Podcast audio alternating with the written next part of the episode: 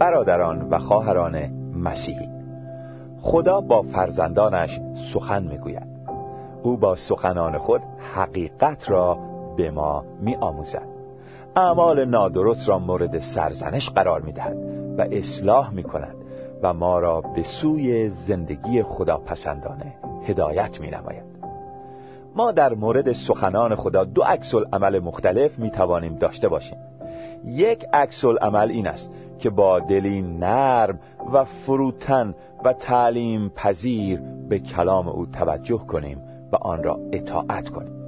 این عکس العمل خوب است و باعث خوشنودی خدا می شود. اما عکس العمل دیگر این است که دل خود را در برابر کلام خدا سخت کنیم و به آن بی‌اعتنایی کنیم. در رساله به عبرانیان فصل سوم آیه پانزده نوشته شده: امروز اگر آواز او را بشنوید دل خود را سخت مسازید.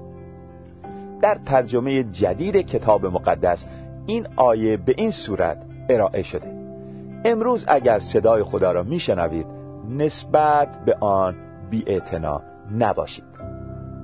چقدر خوب و بجا است که به خدا بگوییم: پدر آسمانی، با دل من سخن بگو. با اشتیاق میشنوم و با جدیت اطاعت میکنم. به نام مسیح دعا میکنم. آمین.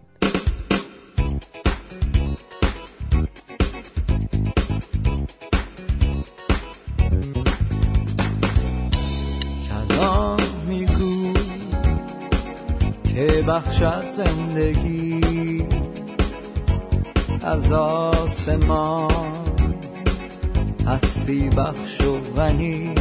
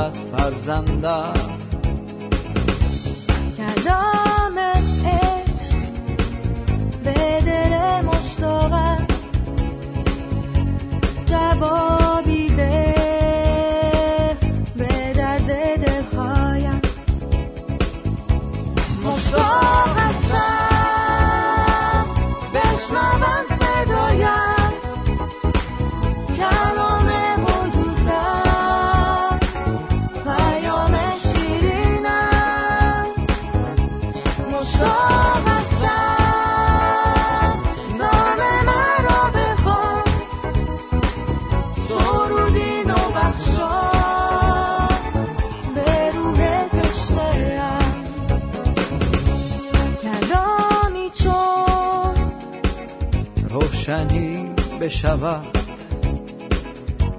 فرمانی چون ایمان آور و بس، سرودی چون خدا را جلال با کلامی گو تا خاموش نشود.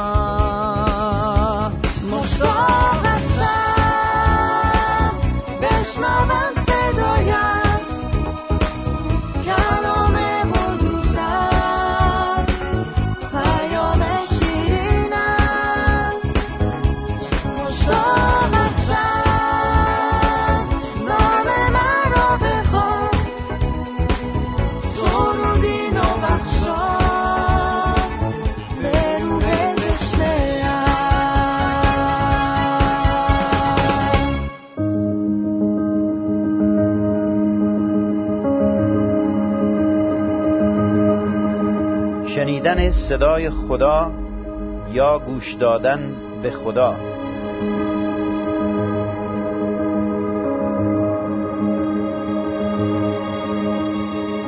مزمور هشتاد و یکم از آیه هشت الی شانزده چنین می‌فرماید: ای قوم من بشنو و تو را تأکید می‌کنم، و ای اسرائیل اگر به من گوش دهی در میان تو خدای غیر نباشد و نزد خدای بیگانه سجده منما، من یهوه خدای تو هستم که تو را از زمین مصر برآوردم.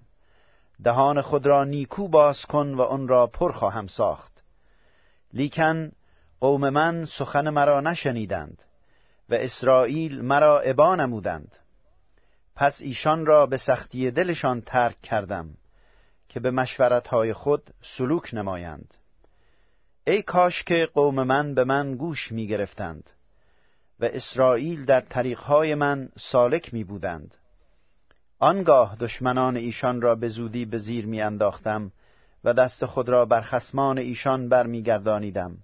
آنانی که از خداوند نفرت دارند بدو گردن می نهادند، اما زمان ایشان باقی می بود تا ابدالآباد.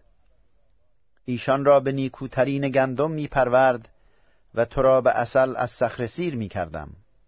در این قسمت از مزمور هشتاد و یک چنان که توجه فرمودید، خدا چهار مرتبه می‌خواهد که قوم او به او گوش کنند. اکثر مردم فکر می‌کنند که باید فقط خودشان سخن بگویند و خدا گوش کند، فقط خودشان باید دعا کنند و خدا دعای آنها را مستجاب کند. در مسیحیت نه تنها ما با خدا حرف می‌زنیم، او هم سخن میگوید و میخواهد که ما گوش کنیم و صدایش را بشنویم. ما غالبا دعا میکنیم که خدایا چرا صدای مرا نمیشنوی و به دعایم جواب نمیدهی. ولی دوستان عزیز، آیا تا حالا شده که شما اینطور دعا کنید: خداوندا، آیا مواقعی بوده که تو خواستی با من حرف بزنی ولی من به قدری مشغول بودم که صدایت را نشنیدم؟ آیا اوقاتی بوده که تو خواستی صدایت را به گوش من بشنوانی، به گوش من برسانی، ولی من توجه نکردم و صدایت را نشنیدم؟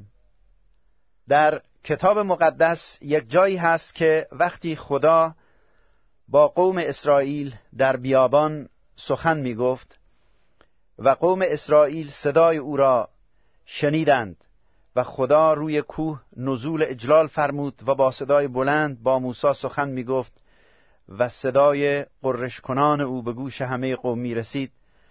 قوم اسرائیل گفتند ما نمی دانستیم که خدا زنده است و سخن می گوید، چون که آنها بت‌های مصر را دیده بودند که نمی توانند حرف بزنند.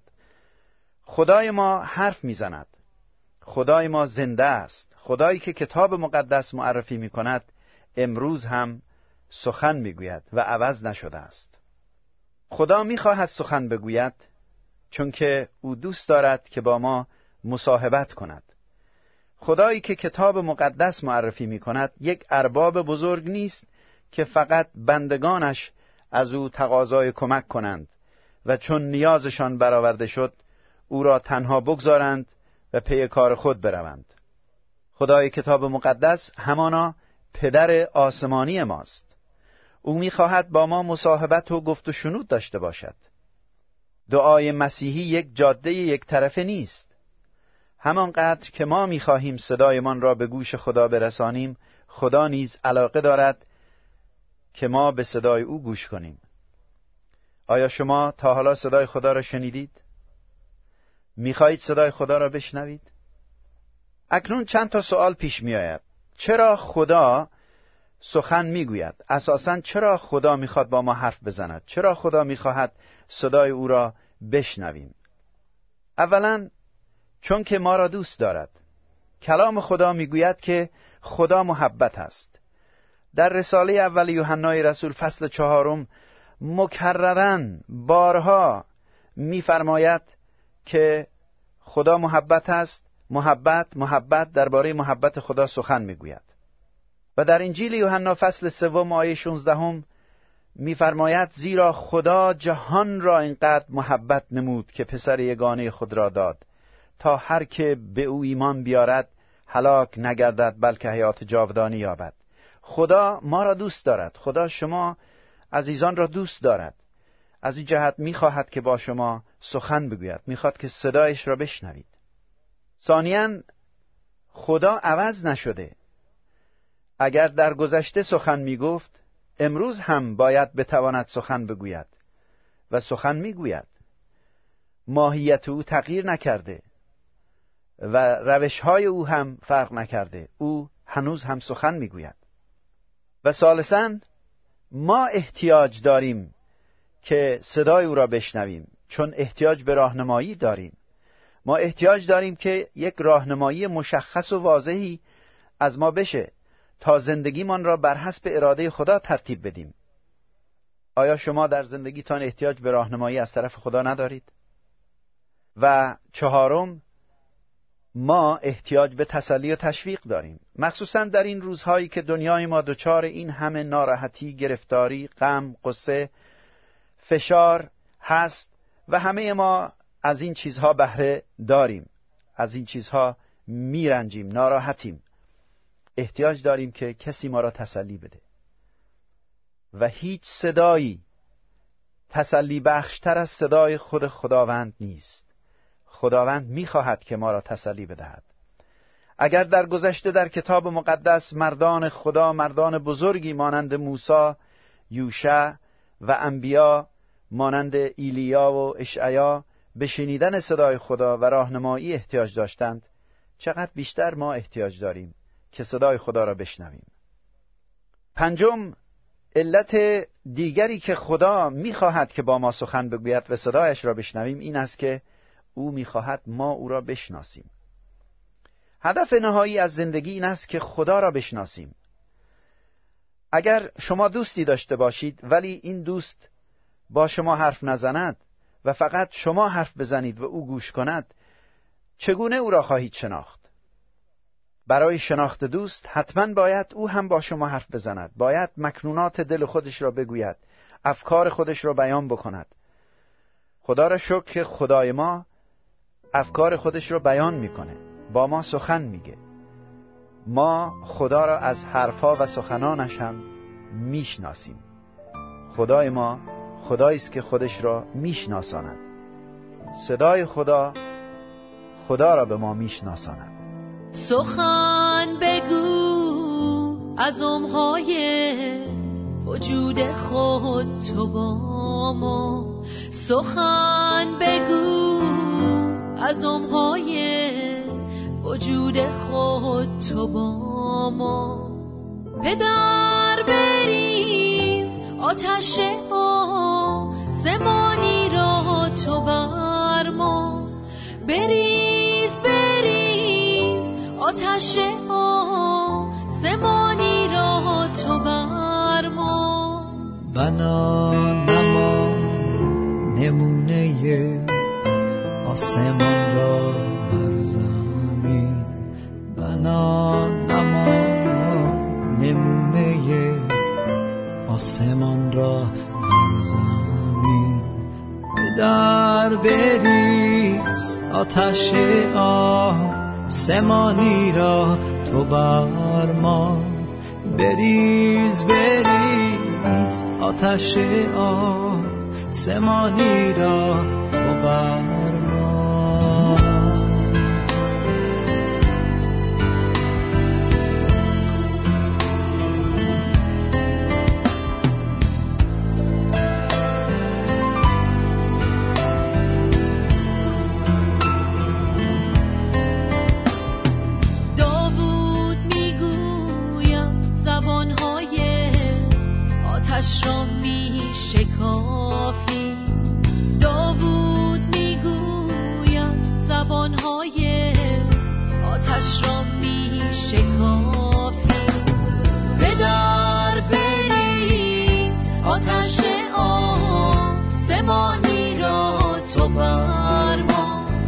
Ready